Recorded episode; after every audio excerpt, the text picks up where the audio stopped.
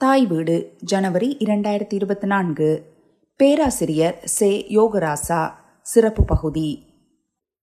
பேராசிரியர் சே. யோகராசா. தமிழ் இலக்கிய வெளியில் ஒரு பரந்த குரல். எழுதி வாசிப்பவர் ஜிப்ரிஹாசன் ஈழ இலக்கிய வெளியில் நான் இரண்டாயிரமாம் ஆண்டு தலைமுறையைச் சேர்ந்தவன் என்ற வகையில் பேராசிரியர் சே. யோகராசா எழுத்து ரீதியாக எனக்கு முதன் முதலில் தோழர் எம். ஹவுசர் பிரதம ஆசிரியராக இருந்து வெளியிட்ட மூன்றாவது மனிதன் இதழ் மூலமே ஆயிரத்தி தொள்ளாயிரத்தி தொண்ணூற்றி ஒன்பதில் அறிமுகமானார். ஆயிரத்தி தொள்ளாயிரத்தி தொண்ணூற்றி ஆறாம் ஆண்டு வெளிவந்த மூன்றாவது மனிதன் இதழ் மூன்று எனக்கு ஆயிரத்தி தொள்ளாயிரத்தி தொண்ணூற்றி ஒன்பதில் வாசிக்க கிடைத்தது. அந்த இதழில் பேராசிரியர் தமிழகத்தின் புதுவை பல்கலைக்கழக பேராசிரியரான மதியழகனை பேட்டி கண்டிருந்தார். இலக்கியத்தின் தொடக்க காலகட்டத்தில் தீவிரமான தேடலோடு பயணத்தை தொடங்கியிருந்த என்னை போன்றவர்களுக்கு மிகவும் எழுச்சியூட்டக்கூடிய நேர்காணல் அது. மிக ஆழமான கேள்விகள் இலக்கியம் குறித்த நுண்மையான பார்வைகள் ஒரு நல்ல வழிகாட்டலாகவும் கருத்து பகிர்வாகவும் அந்த நேர்காணல் அமைந்திருந்ததால் பேராசிரியர் யோகராசாவின் பெயர் என்னில் ஆழமாக பதிந்துவிட்டது. பின்னர் மூன்றாவது மனிதன் ஏழாவது இதழில் ஈழச் சிறுகதையின் தோற்றமும் வளர்ச்சியும் ஒரு மதிப்பீடு எனும் கட்டுரையை எழுதியிருந்தார். ஒரு சிறிய இரண்டு பக்க கட்டுரைதான். என்றாலும் அது ஈழச் சிறுகதை வரலாறு பற்றிய ஒரு மறு வாசிப்பை முன்வைத்தது. புதிய மாற்று பார்வைகளையும் விவாதங்களையும் கோரிய கட்டுரை அது. இதுவும் அந்நாட்களில் எனக்கு மிகவும் பிடித்து போனது. இந்த கட்டுரையில் மிக முக்கியமான ஒரு பக்கத்தை பேராசிரியர் தொட்டிருந்தார்.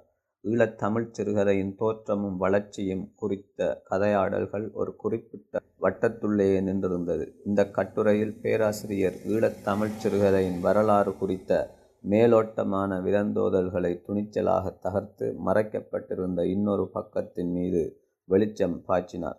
ஈழத்தமிழ்ச் சிறுகதையின் தோற்றம் பற்றி இதுவரை ஆராய்ந்துள்ளோர் பலரும் இலங்கையர் கோன் சி வைத்தியலிங்கம் சம்பந்தன் ஆகிய மூவரையுமே முன்னோடிகளாக முதன்மைப்படுத்தி வந்துள்ளனர். இம்மூவரதும் கதைகள் பெரும்பாலும் வரலாற்று இதிகாச சம்பவங்களை அடிப்படையாக கொண்டிருந்தன. தனி மனித அவலங்களையும் உணர்வுகளையும் சமூக யதார்த்த சூழலின்றி வெளிப்படுத்தின. அதாவது மனோரதிய பாங்கில் அமைந்திருந்தன. ஆனால் அண்மைக்கால ஆய்வுகள் மேற்கூறிய முன்னோடிகளுக்கு சமாந்தரமாக வேறு சில எழுத்தாளர்களை இனங்காட்டுகின்றன. எடுத்துக்காட்டாக ஆனந்தன் ஷியா போன்ற படைப்பாளிகளை குறிப்பிடலாம். இவர்களது படைப்புகள் சமகால சமூக பிரச்சினைகள் சிலவற்றை வெளிப்படுத்தியுள்ளன.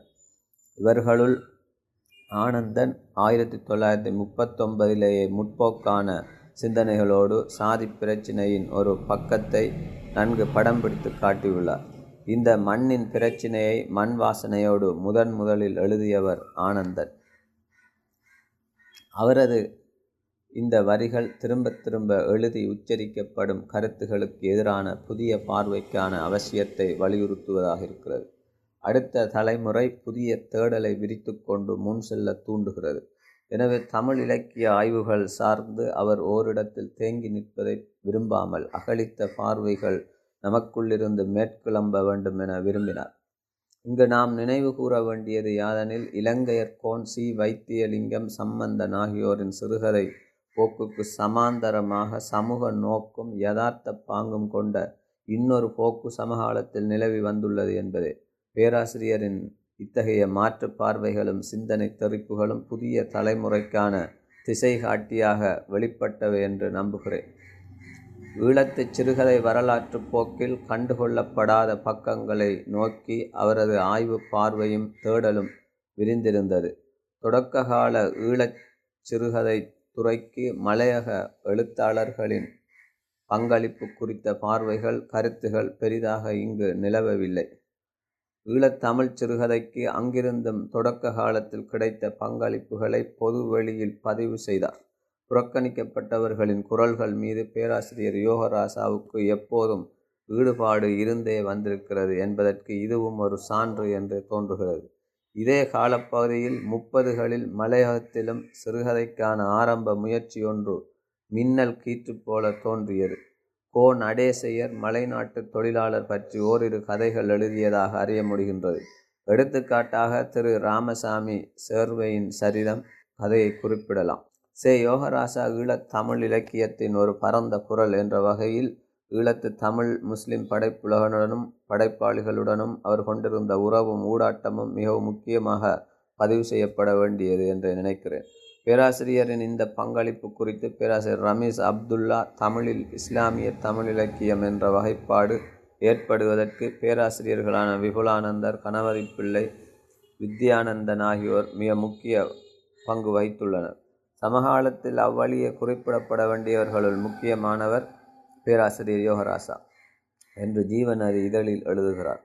ஈழ இலக்கியத்தின் பல்வேறு தளங்களிலும் இயங்கிய தமிழ் முஸ்லிம் படைப்பாளிகள் மீது அவர் ஏற்படுத்திய கவனம் மிகவும் முக்கியமானது. கவிதை சிறுகதை நாவல் விமர்சனம் போன்ற தளங்களில் ஈழத்தமிழ் முஸ்லிம் படைப்பாளிகளின் பங்களிப்பை சற்று விரிவாக சமகாலம் வரை அகழித்த பார்வையோடு பதிவு செய்த ஒரே பேராசிரியர் சே. யோகராசாதான் என்று உறுதியாகச் சொல்வேன். ஈழத்து விமர்சனத்துறைக்கு எம்எம்எம் மஹரூஃப் ஆற்றிய பங்களிப்பு பற்றி இதுவரை யாரும் பதிவு செய்ததில்லை என்றே நம்புகிறேன். மஹரூஃபை இலங்கை முஸ்லிம்கள் குறித்த வரலாற்று சமூகவியல் பண்பாட்டு மானுடவியல் அறிஞராகவும் ஆய்வாளராகவும் வரலாற்று ஆசிரியராகவுமே நாம் அறிந்து வைத்திருக்கிறோம். ஆனால் அவரது ஈழ இலக்கியத்துக்கான விமர்சனத்துறை பங்களிப்பு என்பது பலராலும் கண்டுகொள்ளப்படாத சூழலில் அதை முன்னிறுத்தியவர் பேராசிரியர் யோகராசா.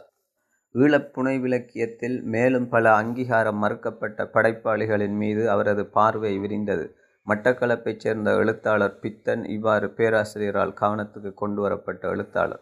ஈழத்தமிழ்ச் சிறுகதையின் தொடக்ககால படைப்பாளிகளுள் ஒருவரான பித்தன் போதியளவு கவனம் பெறாத ஒருவராக இருந்தார். பித்தனின் கதைகள் தொகுக்கப்பட வேண்டியதன் அவசியத்தை தொடர்ந்தும் அவர் வலியுறுத்தி வந்தார். பித்தன் சிறுகதைகள் மட்டக்களப்பு சிறுகதை வரலாற்றிலோ முஸ்லிம் சிறுகதை எழுத்தாளர் வரலாற்றிலோ மட்டுமன்றி ஒட்டுமொத்த ஈழச் சிறுகதை வரலாற்றிலேயே முக்கிய இடம்பெறக்கூடியன என்று எழுதினார். பித்தன் கதைகள் குறித்த பேராசிரியரின் இந்த கருத்து வெறும் விதந்தோதல் என்று கருத முடியாது. உண்மையில் பித்தனின் கதைகள் அந்த தளத்தில் நின்றவைதான். ஈழத்து தமிழ் முஸ்லிம் வாழ்வியலை முதன் முதலில் புனைவுக்குள் கொண்டு வந்தவர் சுபைர் இளங்கீரன்தான் என்கிற கருத்து யோகராசாவிடம் இருந்தது. அவர் ஈழ எழுத்தாளர்களின் படைப்புகளுடனும் அவர்களின் எழுத்துகளுடனும் தொடர்ச்சியாக ஒரு இடையறாத பயணத்தை நிகழ்த்தி வந்திருக்கிறார். பெரும்பாலான ஈழப் படைப்பாளிகளின் படைப்புகள் குறித்து அவரிடம் அபிப்பிராயங்கள் இருந்தன. தென்னிலங்கை எழுத்தாளர் திக்வல்லை கமாலின் படைப்புலகு குறித்து ஒரு விரிவான கட்டுரையை ஜீவநதி இதழில் எழுதினார். எந்த ஒரு பேராசிரியரின் பார்வைக்கும் படாத கமாலின் படைப்புலகு குறித்த முதல் விரிவான கட்டுரை அது என்று நான் நினைக்கிறேன். தென்னிலங்கை தமிழின் ஓசை பேச்சுப்பாணி பண்பாடு போன்றவை அவரது படைப்புகளிலிருந்து யோகராச ஆய்வு ரீதியாக முன்வைத்தார். அவர் தனி மனித நிலை சார்ந்து ஒரு சிறந்த மனித அபிமானியாக இருந்தார். எவர் மனதும் புண்படாத வகையில் தன் இலக்கிய செயற்பாட்டை கவனமாக முன்னெடுத்தவர் பேராசிரியர் யோகராசா. இதனால் ஒரு குறிப்பிட்ட கருத்தியல் அரசியல் நிலைப்பாடுகள் என எதையும் அவர் சார்ந்திருந்ததாக நம்மால் யூகிக்க முடியாததாகவே அவரது பொதுவெளி எழுத்துகள் இருந்தன. தனிப்பட்ட வகையில் அவரிடம் அரசியல் நிலைப்பாடுகள் கருத்து நிலைகள் இருந்திருக்கலாம். ஆனால் அதனை தன் விமர்சன எழுத்துகளில் அவற்றை அவர் பிரயோகிக்கவில்லை என்றே நினைக்கிறேன். அதனால் சில சமகால படைப்புகள் சார்ந்து அவரது விமர்சன நோக்குகள் கராரானதாக தீவிர நிலைப்பாடு கொண்டதாக அமையவில்லை. மிக மேலோட்டமானதாக எல்லாவற்றுக்கும் அங்கீகாரம் வழங்கி விடுகிற நெகிழ்வுத்தன்மை கொண்டதாகவே அவரது விமர்சன கட்டுரைகள் ஆழமற்று போயின. எனது இலக்கிய பயணத்தின் தொடக்க காலத்தில் மூன்றாவது மனிதனில் வாசித்த அவரது ஆரம்ப கட்டுரைகளில் தெரிந்த ஆழ்ந்த நோக்கும் பார்வையையும் சமகாலத்தில் அதே வீச்சுடன் வெளிவரவில்லை என்ற மனக்குறை எனக்குண்டு. கிழக்கில் சில படைப்புகளுக்கு அவர் எழுதிய முன்னுரைகள் மிக மேலோட்டமானவையாக இருந்தன. அந்த எழுத்தாளரின் கவிஞரின் மனம் நோகாமல் விதந்தோதலாகவே எழுதி கொடுத்தார். இலக்கிய தரமற்ற மிக மேலோட்டமான எழுத்துகளுக்கும் இதனால் ஒரு கவன ஈர்ப்பு ஏற்பட்டது. வளமை போன்ற விருதுகளும் கிடைத்தன. அதே நேரம் தீவிர இலக்கிய படைப்புகளை தந்த அரசியல் மற்றும் கருத்தியல் நிலைப்பாடுகள் கொண்ட படைப்புகள் குறித்து அவர் மௌனமாக கடந்து சென்ற சந்தர்ப்பங்களும் உண்டு. ஈழ இலக்கியத்தின் அரசியல் உள்ளடக்கம் சார்ந்து இரு போக்குகளாக இருக்கும் புலி ஆதரவு இலக்கியம் புலி எதிர்ப்பு இலக்கியம் எனும் இரு முகாம்களில் அவரது சார்பியம் புலி ஆதரவு இலக்கியத்தின் மீது இருந்ததை நான் அவதானித்திருக்கிறேன். அவருக்கு சோபா சக்தியை விட குணா கவியழகனை உவப்பான படைப்பாளியாக இருந்தார். அது அவரது இலக்கிய அரசியல் நிலைப்பாடு சார்ந்த விடயம். ஆனால் அவர் தன் நிலைப்பாட்டை தனது விமர்சனங்களில் வெளிப்படையாக பதிவு செய்ய தயங்கினார். அது அவரது எதிர்கருத்து முகாமினரை கூட நோகடித்துவிட கூடாது என்கிற அவரது மென்போக்கு மனநிலையின் காரணமாக கூட நடந்திருக்கலாம். ஒரு நல்ல மனிதநேயவாதியாகவே கடைசி வரை வாழ்ந்துவிட்டு போன அவரது சில இலக்கிய ஆய்வுகள் இலக்கியத்தில் அவரது இடத்தை என்றும் உறுதி செய்யக்கூடியன. நன்றி.